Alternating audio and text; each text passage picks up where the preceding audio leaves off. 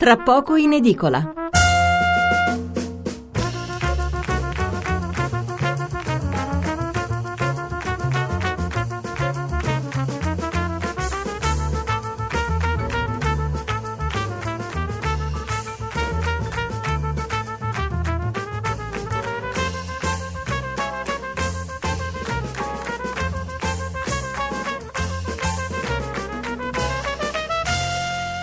Buonasera da Stefano Mensurati e benvenuti all'ascolto di Tra pochi in edicola, la rassegna stampa notturna di Radio 1. 800 05 05 78 il numero verde per intervenire in diretta, 335 699 29 49 il numero per inviare un sms.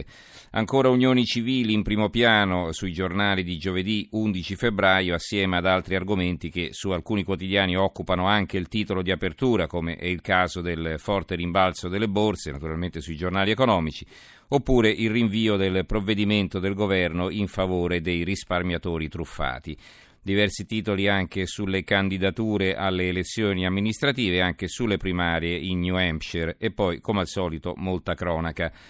La scaletta di questa sera l'abbiamo concepita così. Fra poco partiremo dallo sciopero della fame del segretario nazionale del sindacato autonomo di polizia SAP Gianni Tonelli, che è arrivato al ventunesimo giorno, senza che questo argomento sia trattato più di tanto dalla stampa e senza che la politica si decida a dare una risposta alle sue istanze.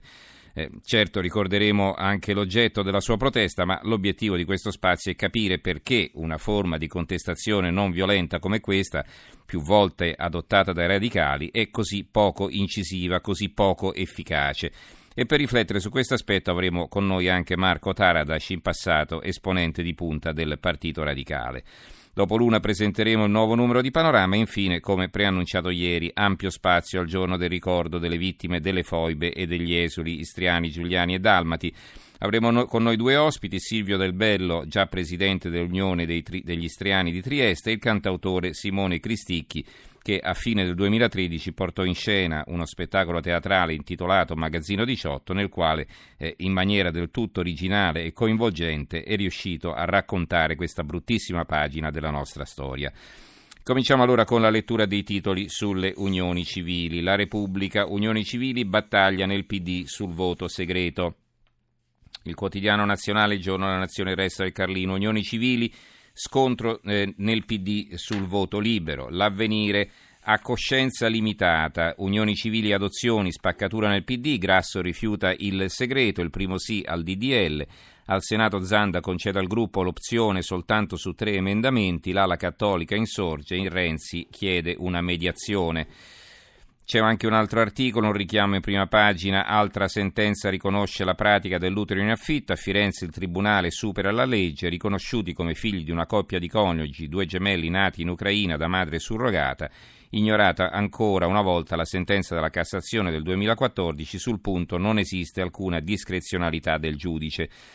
C'è poi l'articolo di fondo di Gianfranco Marcelli, il titolo è Laica prova del 9, eh, grave limitare la libertà di voto.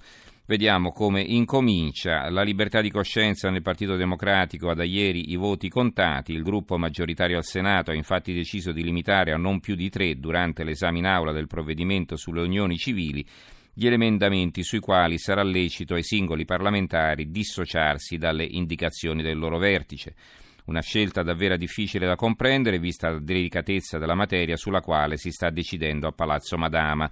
Una tagliola che non a caso ha sollevato le proteste del gruppo di senatori meno inclini ad accettare gli ordini di scuderia, in particolare sul nodo più scottante del DDL Cirinnà, quello riguardante l'adozione del figlio del partner.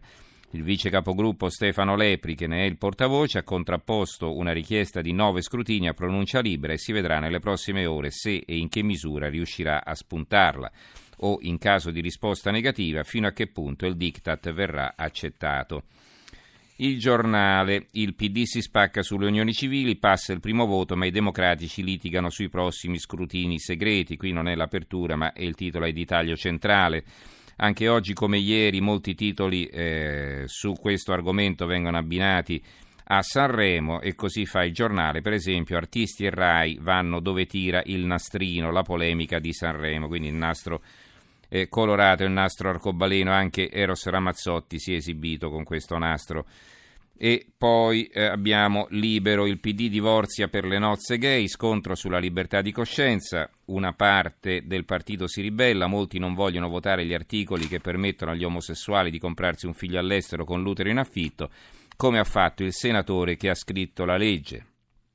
E su questo il direttore Maurizio Belpietro eh, ricostruisce nel suo articolo di fondo eh, l'intervista che aveva realizzato ieri mattina su Canale 5 al senatore Sergio Lo Giudice. Eh, forse non tutti lo conoscono, il parlamentare siculo bolognese, scrive Belpietro, si tratta del presidente onorario di Arcighei, un insegnante di filosofia, la sua prima legislatura nelle file del PD. Lo giudice, pur essendo nuovo a Palazzo Madama, ha già all'attivo un certo numero di iniziative, la più importante delle quali è la famosa legge Cirinà, os- ossia quel complesso di norme che dovrebbe regolare le unioni civili, compreso quelle fra le persone dello stesso sesso. Ecco, lo prende molto alla lontana in prima pagina diciamo non arriva al dunque e il dunque è che il senatore Lo Giudice è appunto eh, con il suo compagno ha un figlio eh, avuto da una madre surrogata. Poi un titolo su Sanremo, a Sanremo va in onda il conformismo filo Omo, un articolo di Francesco Borgonovo il manifesto eh, a centro pagina, perché loro aprono con il New Hampshire, eh, a centro pagina, match finale con pochi segreti, Alfano si schiera con Forza Italia e Lega. E poi abbiamo l'apertura dell'unità, che non è su quel che è accaduto alla Camera, ma su Sanremo, il Festival dei diritti, questo è il titolo. Sanremo anticipa il Parlamento e sdogana ogni genere di amore. Eh, Noemi no a discriminazioni, al Senato le unioni civili superano i primi scogli, bocciate, trappole e voti segreti. E eh, si vede una foto eh, di eh, Noemi eh, e l'Ariston fa il pieno d'ascolti, appunto una foto di Noemi che canta con questo nastro multicolore eh, avvolto intorno all'asta del microfono. Poi abbiamo la Gazzetta del Mezzogiorno, Unioni superato il primo scoglio nel PD, scontro con i Cattodem e eh, su Sanremo, eh, Sanremo va 11 milioni e boom di ascolti, ma il commento, il titolo del commento di Enrica Simonetti è questo, gay, botox e banalità, le canzoni dove sono? E poi abbiamo il Gazzettino di Venezia. Gazzettino di Venezia, eh, unioni civili, il PD al voto spaccato, libertà di coscienza su tre emendamenti, il Senato respinge un nuovo stop alla legge, scrutinio segreto, Grasso dice no. Il tempo, le unioni gay valgono la cittadinanza italiana, la beffa secondo il forzista Lucio Malan, e questo l'ha detto nel suo intervento eh, ieri al Senato, e infine il secolo XIX, unioni civili, il primo sì, figli gay in forno, Bruce, Bufera in Liguria su consigliere leghista, poi la smentita. E su questo c'è un duro eh, articolo eh, di commento che vi leggo del direttore del secolo XIX, Alessandro Cassinis, La solitudine del minchione, intitolato. Non bastavano i 23 consiglieri regionali messi alla sbarra come ladri di polli, pitocchi d'osteria che rubacchiavano ricevute sui tavoli degli altri avventori, accollavano agli ignari elettori le loro miserabili ambizioni di scalata sociale poiché ai Ligori nulla deve essere risparmiato, il consigliere leghista Giovanni De Paoli ha detto ai genitori di un figlio omosessuale che se una disgrazia del genere fosse capitata a lui avrebbe buttato l'erede in una caldaia e gli avrebbe dato fuoco. Inseguito dai giornalisti, strapazzato dalla povera moglie e dagli incolpevoli figli, strattonato dal suo partito e dal vecchio casato Forza Italia, il rustico consigliere regionale di Valletti, frazione del nostro piccolo meraviglioso Colorado al confine fra Genova e La Spezia, ha consultato il manuale del politico perfetto e ha smentito. La frase che avrebbe pronunciato sarebbe innocua dichiarazione di un fesso sorpreso a dire che se avessi un figlio omosessuale non lo butterei nella caldaia e non gli darei fuoco. Ma che significa? Davvero una persona sensata può concepire una stupidaggine del genere? Il 3 luglio 1888 un geniale titolista del secolo XIX sintetizzò una paradossale vicenda di cronaca con questo titolo, perfetto per la vicenda in questione. Qui si vede chiaramente che dei minchioni non si è perduta la traccia.